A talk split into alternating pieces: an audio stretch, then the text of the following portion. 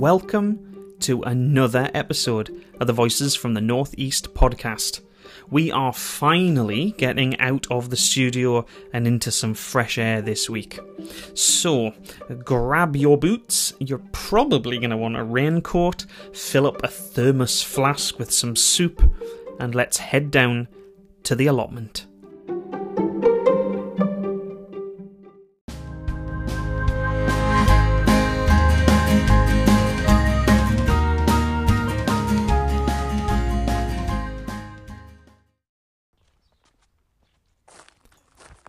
Welcome back.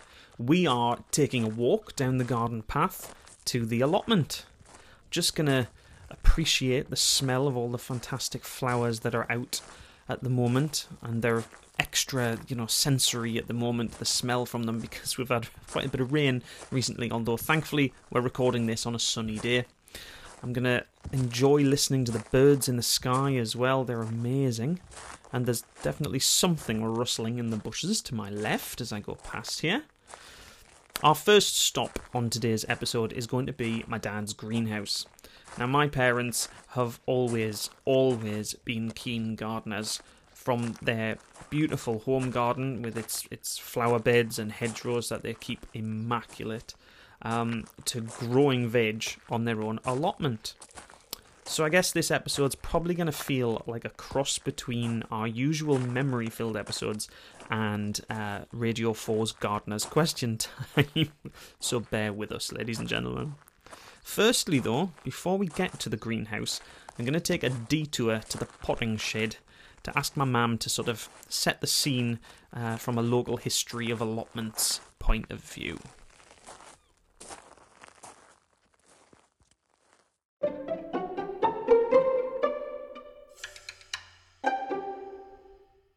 So, um, one of the questions I had, ma'am, was how did allotmenting get started, particularly round here? Why was it so popular? What was it? One of its kind of benefits for people?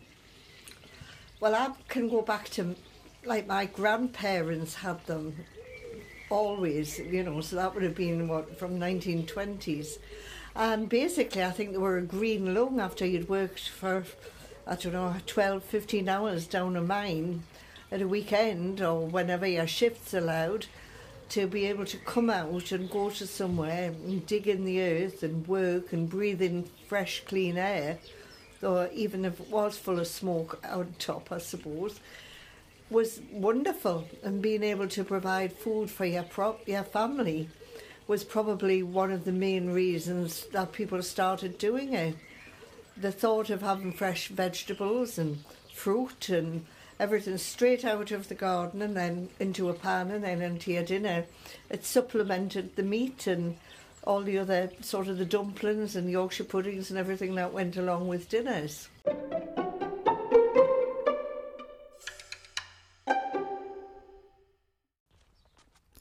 A green lung. What a lovely phrase that absolutely captures that idea perfectly, doesn't it? Absolutely brilliant. I mean... Well, I mean, I think those early allotments, you know, uh, the people on them, you know, it was a social space, wasn't it, as much as a healthy retreat from work down the mines. From, uh, you know, growing for home to growing for a show to racing pigeons and keeping chickens. I guess the allotments are their own community of people.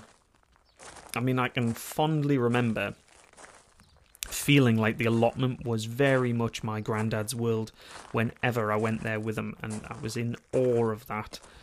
He knew everybody on the allotment, everybody, um, and he couldn't pass a gate without saying hello or stopping to talk and swapping veg or loaning some tools to somebody or having a bit of a joke with them over something he could grow that they couldn't, or they could grow that he never could get to grow. I mean... I think that aspect of it was just a huge part of its appeal, and, and still is, you know. It is a friendly community of like-minded gardeners, isn't it, you know? Um, yeah. Okay, then. Into my dad's greenhouse we go for the first part of our allotmenting chat with him. Well, welcome, everybody, to our first... like real experiment of getting out of the studio.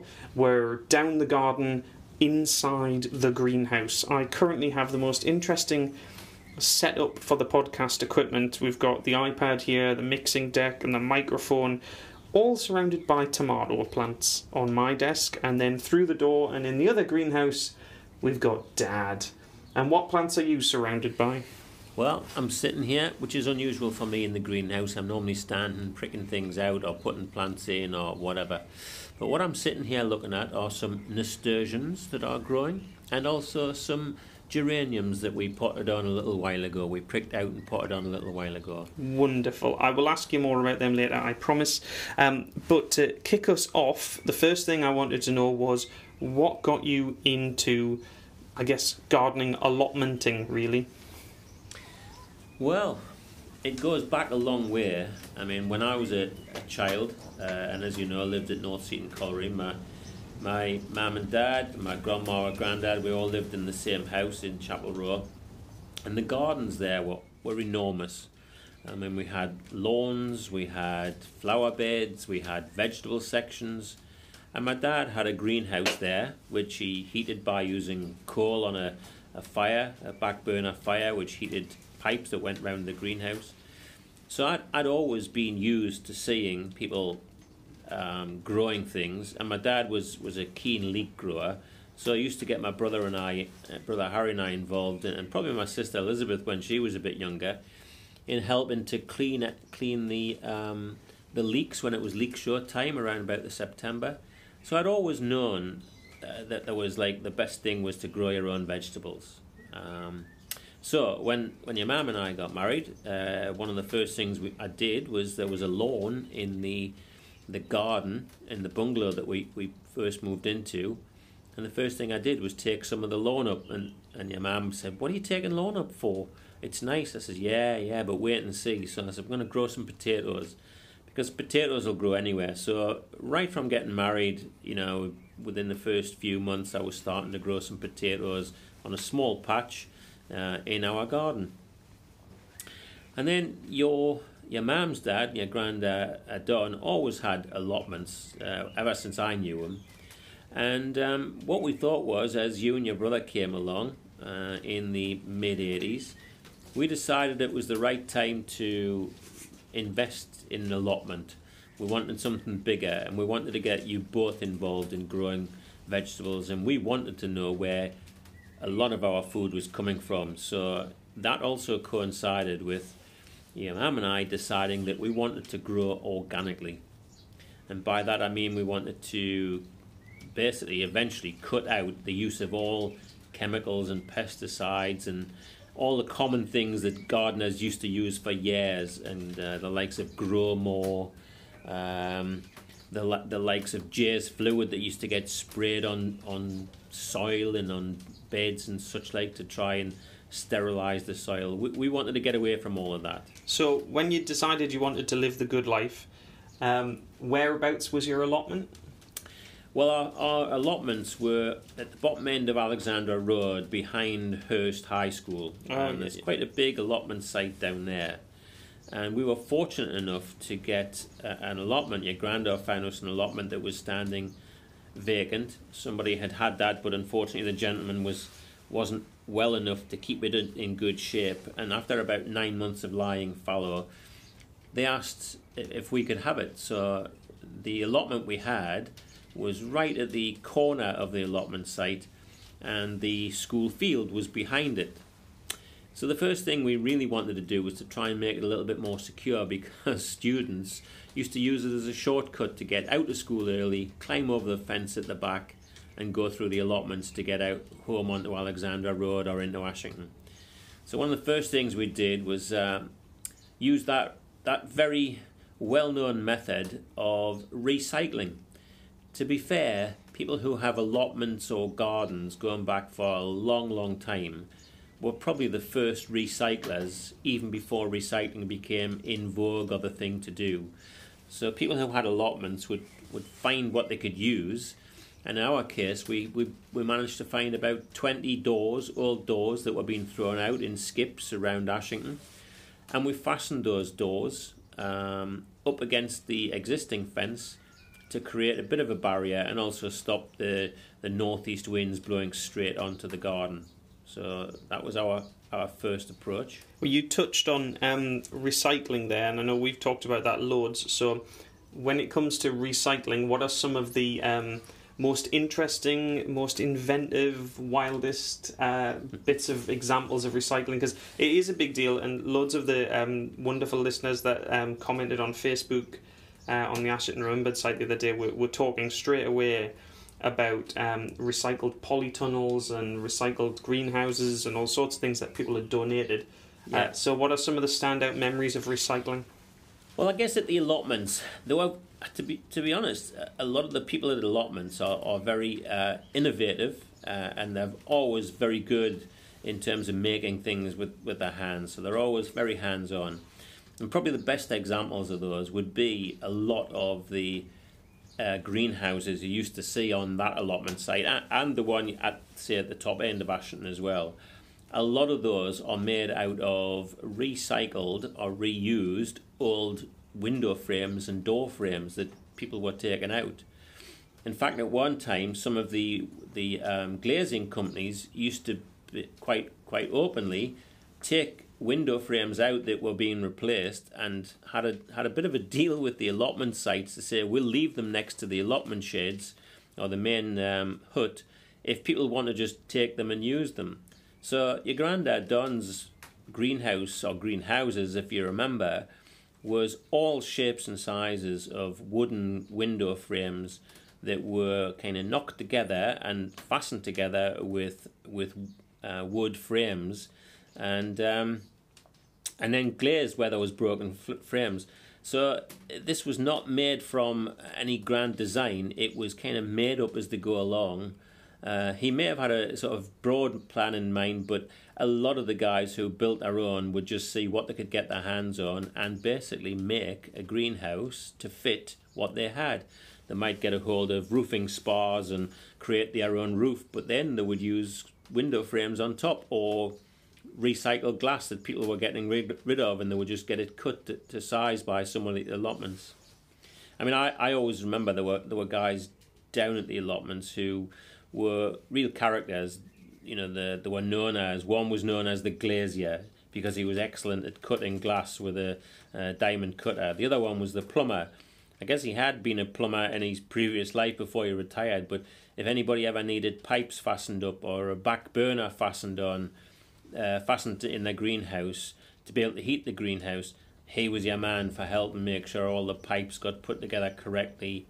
Um, I was fact, thinking about that black back burners. Um, we talked about Grandad's um, and how he had heating in his greenhouse. That was an example of recycling. So, do you want to explain what that kind of was? Yeah, well, in, in a lot of the colliery houses, you would have a, a coal fire which had a what they call a back boiler at the at the back. So you'd heat the coal, and then there was a a, a tank further just behind it which would heat heat the water would get heated from the coal, and then it would recycle around your. Um, Your radiators.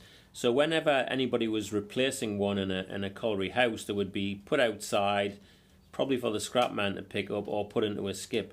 And a lot of the guys at the allotments, this was fantastic for them because they could usually take these back boilers, they still had life left in them, take them down to their, their greenhouses, fit them into a greenhouse, and fasten up some pipes around their greenhouse, or, in your Grandad Don's case, he had several old radiators that he picked up out of skips, and he would fasten together, and so the guy who was the known plumber would help make sure all these were fitted together correctly. Well, I remember the, those hanging precariously at various angles all around the place. Yeah. But they worked, they worked wonders. Oh, absolutely, absolutely. So as long as they could get their hands on coal or sea coal or or, or Um, wood, they could usually use these again and they would last for a while. In fact, I think over over the time I remember, remember I happened to I helped your granddad replace probably his back boiler in his greenhouse three times, if I remember rightly.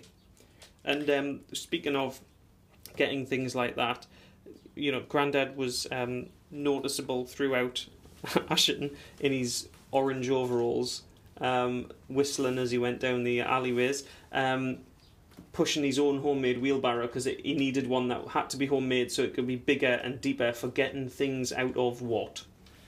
Well, for getting things out out of, out of skips, uh, sometimes it was paving stones, sometimes it was pebbles, sometimes it was just bags of compost that they'd pick up at the uh, allotment hut that they needed taken down to their allotments. I mean, he was basically a womble, wasn't he? You know? Yeah, well, yeah, so like I said before, most of the gu- people who, um, well, men and women who uh, have allotments or had allotments that I remember were great at recycling. So, uh, for instance, four-inch drainage pipes used to get cut up to, and I've still got some in my garden now that I brought from my allotment when I had it, used to get cut up into about six-inch to eight-inch lengths, and they would fit round your um, your cabbage and sprout plants to help protect them against um, cabbage root fly when the plants are first starting to establish, so that they're great at acting as a, as a nice sura- support and surround to those plants. But, you know, again, people would pick those bits of pipe up out of um, skips, take them away, give them a good bit of a clean, wash them out with a hose, cut them into sections and, and you know, absolutely use them again, no problem. Um, copper piping used to get used to uh, create um, hoops sometimes to put plastic over the top to create your own mini polytunnel if you, if you didn't want to put a, a polytunnel up. But... You know, they're, they're just some of the examples. Or, or plastic butts, uh, water butts. I should say water butts there.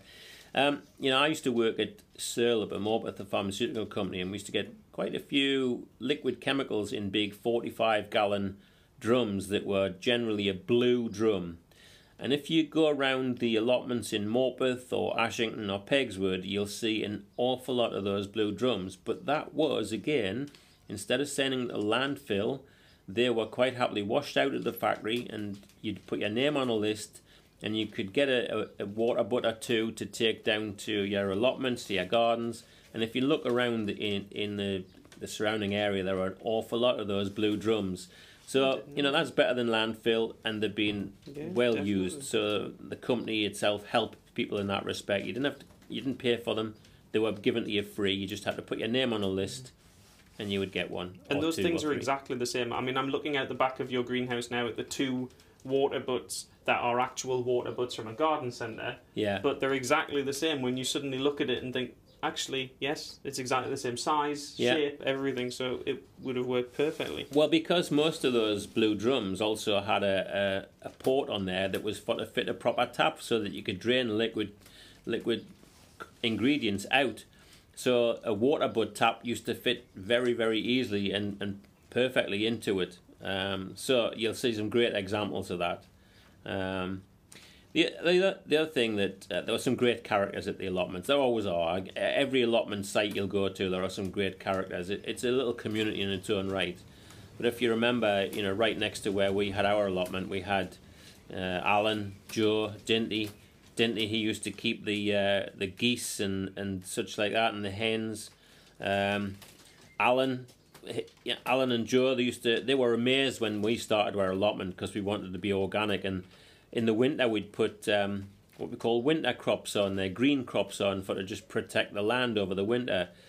And those guys would would come along and say, "What are you putting crops on for the winter other than cabbage and collies and things like that? Nothing else is going to grow." But I have to be honest with you, after a couple of years of watching us use it to protect the ground over winter, instead of just putting plastic sheets over, stops leaching all the ingredients, uh, the, the, the, in, the, the good ingredients out of your soil, and the elements out. They started to use some of the green crops, so they asked me to buy some for them to, to use as well.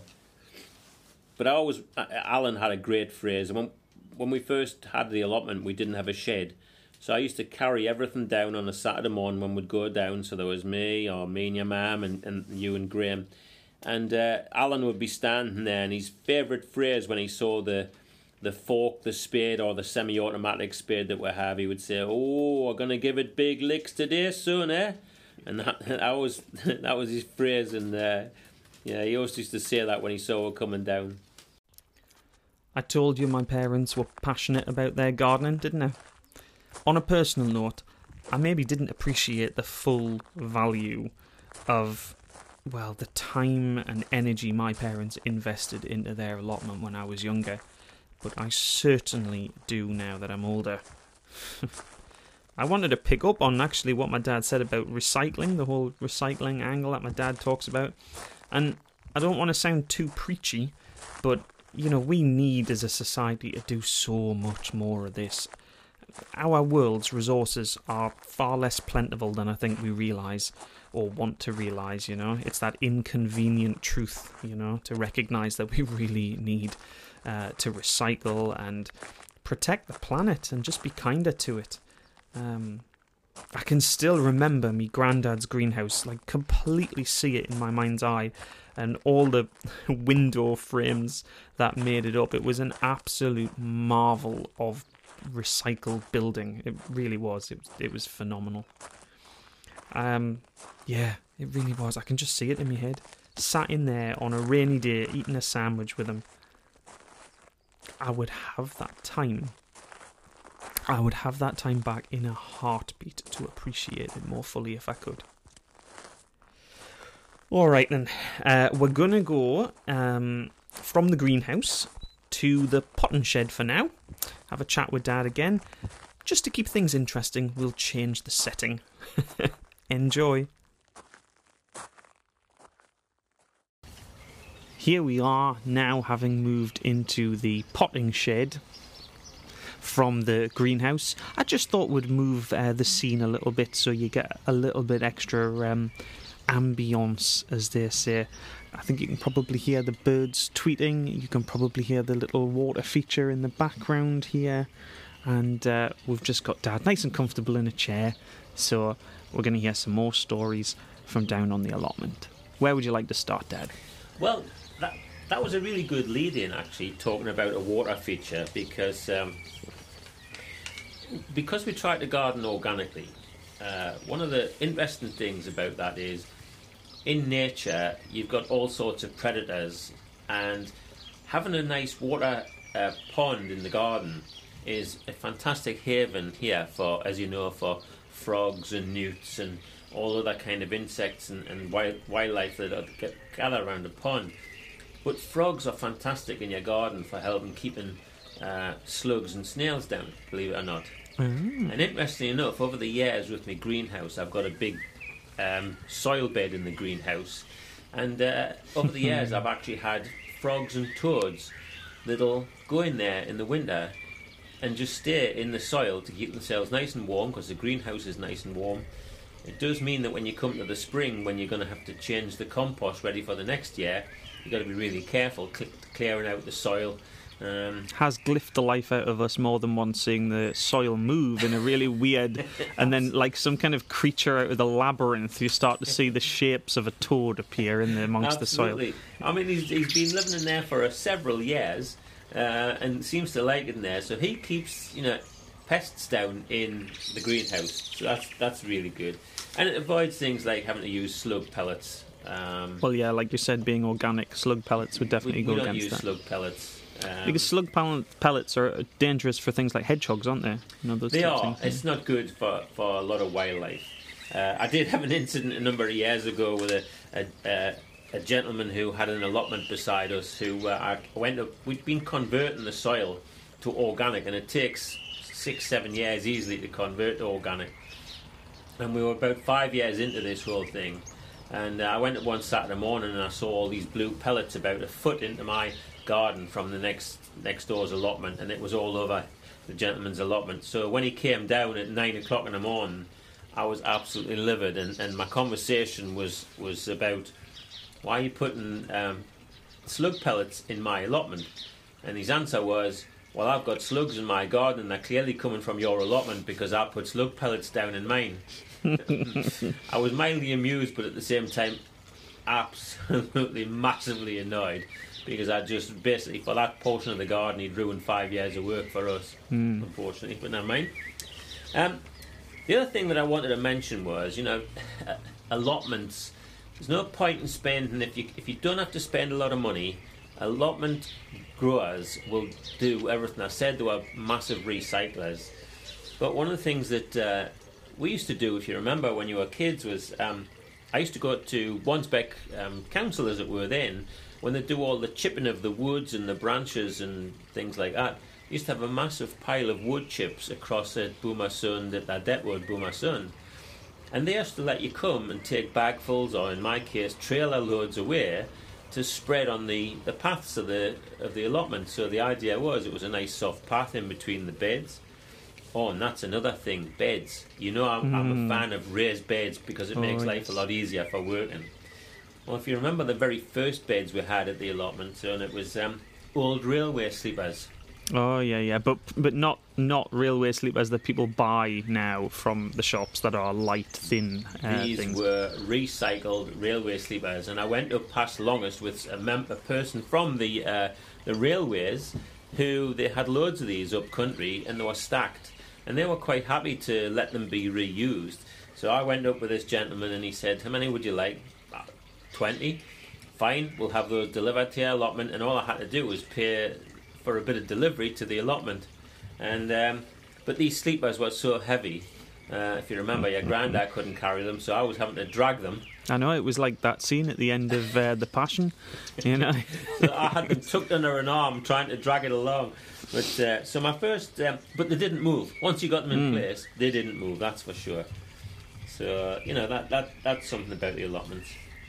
I, I think, you know, having allotments or a vegetable grown area is is great for the family, and, and we wanted, like your mum and I wanted you, your brother Graham involved all the way through this. So if you remember when you used to come up, you didn't always like try digging things, but you were helped tidy things up, you helped put stuff in the compost, you helped plant things.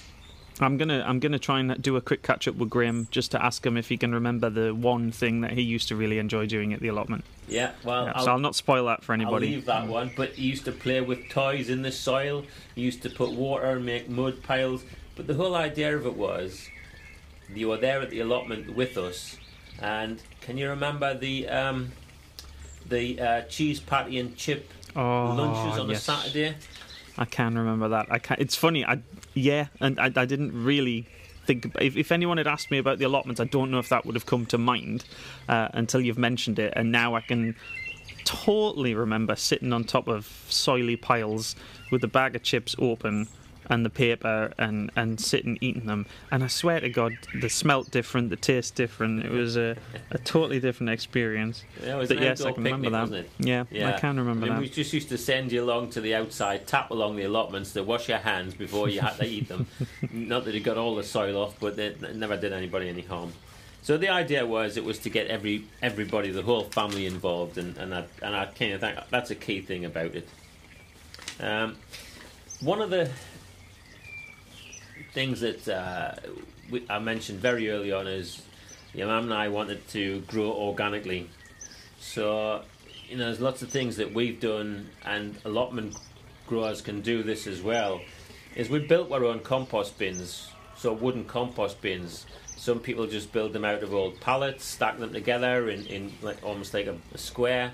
You know, we I, I invested in doing that myself seventeen, eighteen year ago. Uh, in my own garden now, and built four compost bins one metre square. In fact, just in the last few weeks I've replaced them, so they've lasted seventeen years before they've completely rotted through. So I don't think that's a bad investment for sort of seventeen years. But creating your own compost is uh, is important. So what's the purpose of the compost then? What so you can use all your old scraps of waste that you take out of your your allotment, uh, and some, sometimes even weeds you can just put in. As long as you get enough heat in your compost, things rot down, they generate their own heat, they'll break down the seeds, they'll break down the weeds, and then everything turns back into something that's rich in nitrogen to refeed the soil again in subsequent years. So, you know, that goes along with getting lots of horse muck and uh, cow's muck and whatever to put it into your ground. That's, that's the sort of thing. Um, Comfrey plants are another thing. Comfrey is a, you see them in the hedgerows, you see them along the riverbeds, and comfrey is a fantastic source of uh, food for uh, organic gardening. And uh, not only have I got comfrey plants in the garden that I harvest three and four times a year because they grow so quick, your mum and I found the source of this next to Sheepwash Bridge. So we used to go down early on a Saturday morning sometimes with plastic bean bags and cut the comfrey, put them in the bags, and people would wonder what we're cutting up till we told them what they were, and then we'd bring them back, cut them up, put them on the garden, put them in the compost bin, or even make a liquid feed, which is what I do as well. So it's ways of keeping your costs down, and that's all all about allotments. Get as much out of your allotment for as little money outlay as you possibly can. There you go. Now, don't stampede uh, allotmenters listening. Don't stampede down to Sheepwash to get your comfrey. You know, create an orderly queue, two metres apart, et cetera, et cetera. Uh, but if you ever did see two weirdos cutting plants just at the edge of the uh, the, the river there, you at least now know what they might have been doing. Yeah. Well, we haven't done that now for a few years, but I'll tell you an even better story, which is, I guess it's to do with... Um, trying to be organic. In the autumn, when you get all the leaves on the ground, we used to go down into Bottle Village, which is, you know, tons and tons mm-hmm. of trees right next to Bottle Village. Well, it's in a lovely dip, so all the leaves collect in that all the village. All the leaves used to collect on the road, so uh, uh, quite regular in the autumn would go along two, three, four weeks in a row on a Sunday or a Saturday in the afternoon, and we would sweep up leaves along the gutters, put them in bags to bring back so you can create your own leaf mould, which again is a great... So we'd been doing this for a couple of weeks, and then there was a, a, a lady came along from one of the houses in, in Bottle, and uh, she came along, she said, E, she says, I didn't realise that we would get council support at a weekend. She thought we worked for the council and were sweep, sweeping up the streets on a weekend for her, until we explained, no, we don't work for the council, this is for ourselves, it's for getting leaves for... And she was, like, highly amused, but... very embarrassed thinking we were working for the council. But there you go. You didn't have a high-vis jacket on, did you? I didn't have a oh, high-vis jacket on, so maybe that was should have been realised, and that was the giveaway. Yeah. Oh, gosh. But anyway, that's that's just a few little stories I could tell you about, you know, the benefits of growing in your own allotment or in your own vegetable area in your garden.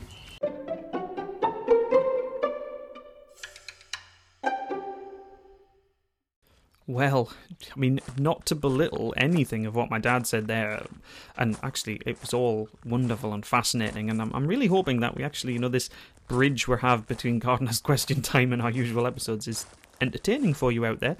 Um, but wasn't it amazing how the, the microphone's picking up all those birds? I mean, absolutely beautiful listening to that back. Beautiful. Well, we're going to have a chat with my mum next, so... um. My mum's got a lovely story about um, a unique approach to security down on the allotments, but I'll let her explain.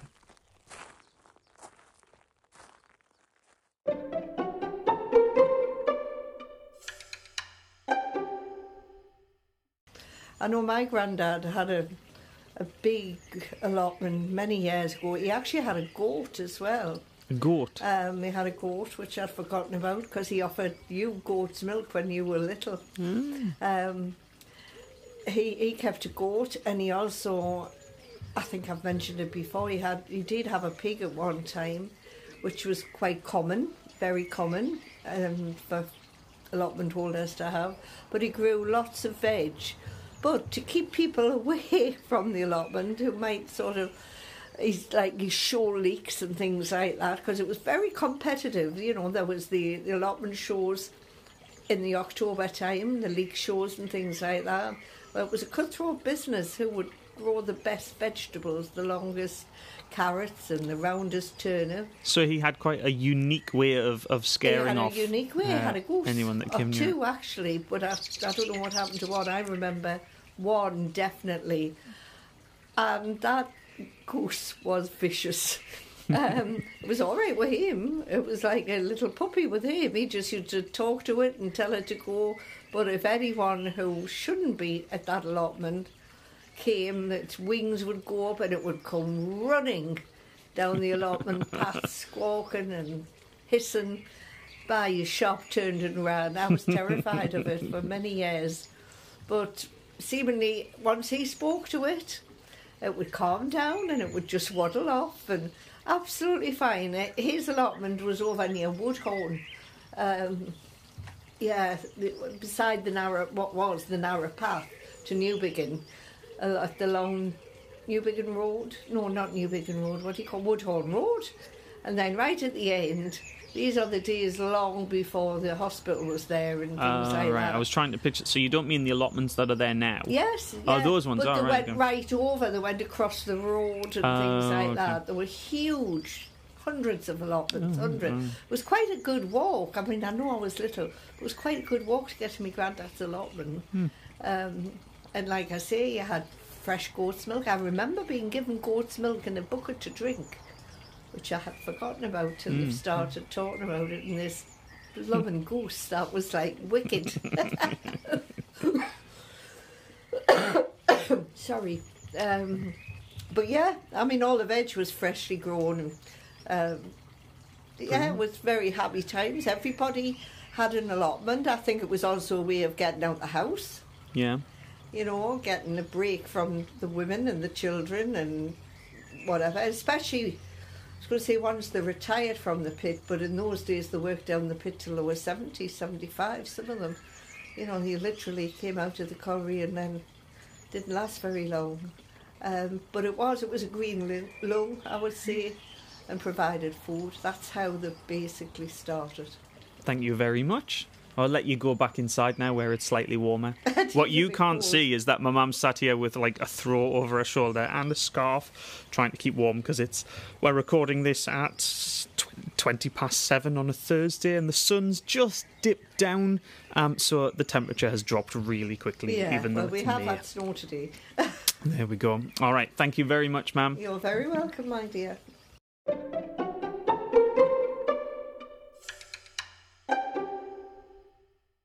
Bear with me here. I'm going to do something I do not normally do. I am going to cold call someone here. I'm going to dial in to my brother because I want his input on this. My dad touched on it in his interview there about what it was like to get my brother down onto the allotment. So I'm going to let him tell us, hopefully, uh, if he picks up, what he remembers about going down to the allotment when we were kids. Hello. I was uh, doing an interview with Dad in the garden, and he was about to say what your um, favourite thing um, at the allotment was, and then we decided, actually, I'm just going to ask you what you remember being your favourite thing of going down to the allotment to do. Fair enough. So tell me, what did you used to like doing down at the allotment, Greg? um, well, in all honesty, the best thing about the allotment was having great big fires. um, yeah, having a good fire. Um, Grandad getting told off every single time because he couldn't start a fire, so he would just pour petrol on it and throw a match in. Um, oh, yeah, I'd, forgot, I'd forgotten that, actually. Yeah, mum, mum telling him off every time. Um, and he would just go, well, it's damp. Throw petrol yeah. on it and then throw a match on it. um, but yeah, to me that, that was always the best one. Or the time that we uh, we grew corn as well. I think Dad grew a load. I think it was corn, um, and it was absolutely huge. Um, I think we've got a photo of it actually somewhere of you and me. Like, is it? I'm sure it was corn in like yeah, middle of right. this, and it was like higher than me. Yeah, um, I think you're right. I'd forgotten about that actually. Yeah. Um, that was that was uh, that that's a memory I've always got. But that was the second allotment patch. That one, that was the one that was attached to the back of Grandad's. Um, yes, that was. Or I don't know if you remember as well when we had the first allotment patch. I used to love, you know, that huge um a lot uh, shed that Dad built. That was we could never move because it was it's probably still standing there. Oh, okay. Um, crawling along the back of that, down the side of it, and getting into like an old hut. Um, that was locked away and it was barriered off. And in all honesty, I'm pretty sure we found gelignite or something in there. Like, um, I remember, I remember looking at it thinking, "Ah, this isn't right." And it was in a metal tin box labelled explosive. Um, but it wasn't owned by anyone. It was literally like fenced off when the school put that big trellis fencing up. Um, so I, yeah, they're they're they're, they're my favourite memories probably of the allotment. I would say, um, yeah. They'd be oh, mine. That's brilliant. That is brilliant. uh, that's all I wanted. Thank you. I just thought that was better in your words than in Dad's. So thank you very much. No bother at all.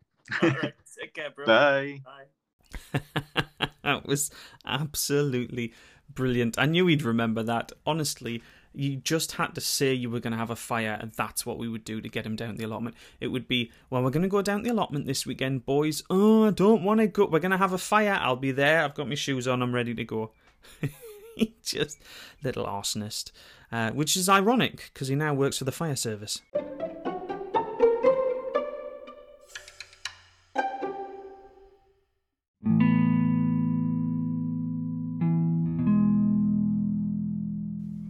Allotments are great.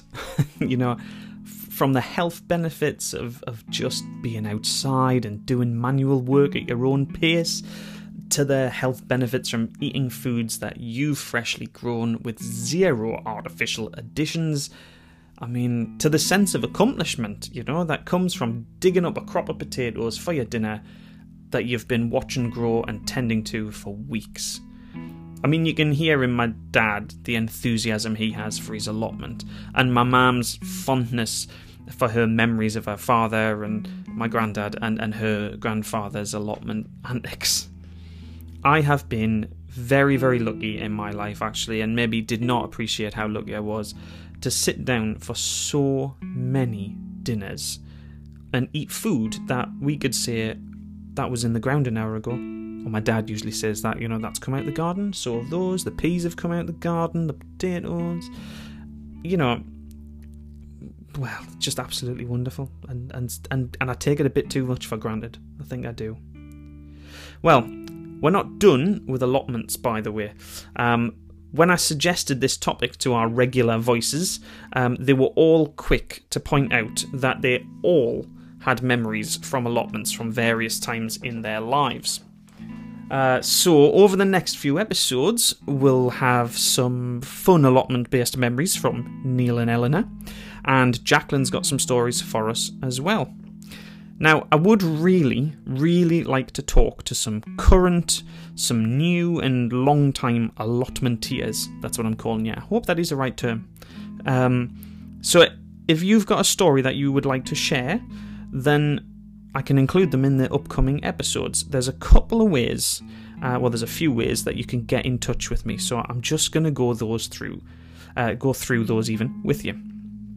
First of all, if there's something in this episode that you've heard that you want to, you know, leave a comment or a reply to, um, visit anchor dot f m forward slash Voices from the Northeast. You know, that's the name of the show. And press the message button that you'll see on that webpage. And if you're doing that from your phone, you can leave up to a minute long message and it'll automatically pop up on my inbox and I can include it and have your voice in the next show. And that would mean a lot to me. It would be great. Now, if you've got a story from down on your own allotment or your parents' or grandparents' allotments that you would like to share, well, again, you can record it on your phone as a, a voice message, and then you could email it to me. And we've got an email address for the show now. It's podcast northeast at gmail dot com. So podcastnortheast, all one word, at gmail dot com. You can send that to me in an email. It'd be brilliant to include something like that. So that could be as long as you want it to be. And you can use the same email address just to get in touch with me and, you know, say that you'd like to talk about it with me, and we'll set up an interview over the internet and I can interview you for the show. Or if you've got an idea for something you'd like me to talk about, you know, if you if you've been listening to the show and you've thought, oh my goodness, it'd be great if they talked about such and such. You know, like, for example, I had some friends tell me it would be great to do an episode about all the different cinemas that there used to be in Ashington, and we are definitely doing that one. Now, on the subject uh, there of getting in touch with the show, um, you can help our family, that is the show, grow. Um, we've got, well, we're nearly at six hundred listens now, which is absolutely amazing, thinking that we've only really been going a few um, months, I guess. But if you know anybody that you think would be interested in the show, please, you know, tell them where to find us. anchor dot f m forward slash Voices from the Northeast. And, you know, we're completely free. Um, we we don't have adverts on the show. It's just people sharing their memories, and I absolutely love it.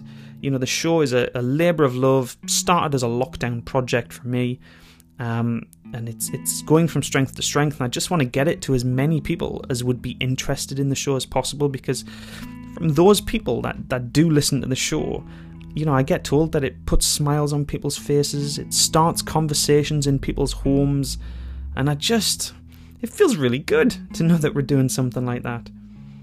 Also, apparently quite a few people laugh at Neil's jokes, which um, which really cheers him up. um, so, you can find us at anchor.fm forward slash voices from the northeast, but if you've also got um, an iPhone or a Google phone, you will have a podcast app on there. You might not know it, but it's on there. Um, and if you just open up the app and search for Voices from the Northeast, you will find us there. You can press the subscribe button, and that just means that every time I release a new episode, it'll automatically come to your phone, and you'll never miss a single episode. It also means you can go back to all the other episodes and listen to them. Right, I have spoken for way longer than I like to on the podcast, so I'm going to stop now. I just want to say goodbye. Thank you to my parents for uh, their um, thoughts and memories on this uh, episode, and to my brother for his first entry. I'm going to try and get him in again. Um, stay safe and well, everybody. The lockdowns are easing. We are on the long road to some kind of normality again. Stay safe, be kind to each other, and maybe plant something this week in the ground. That's all, folks.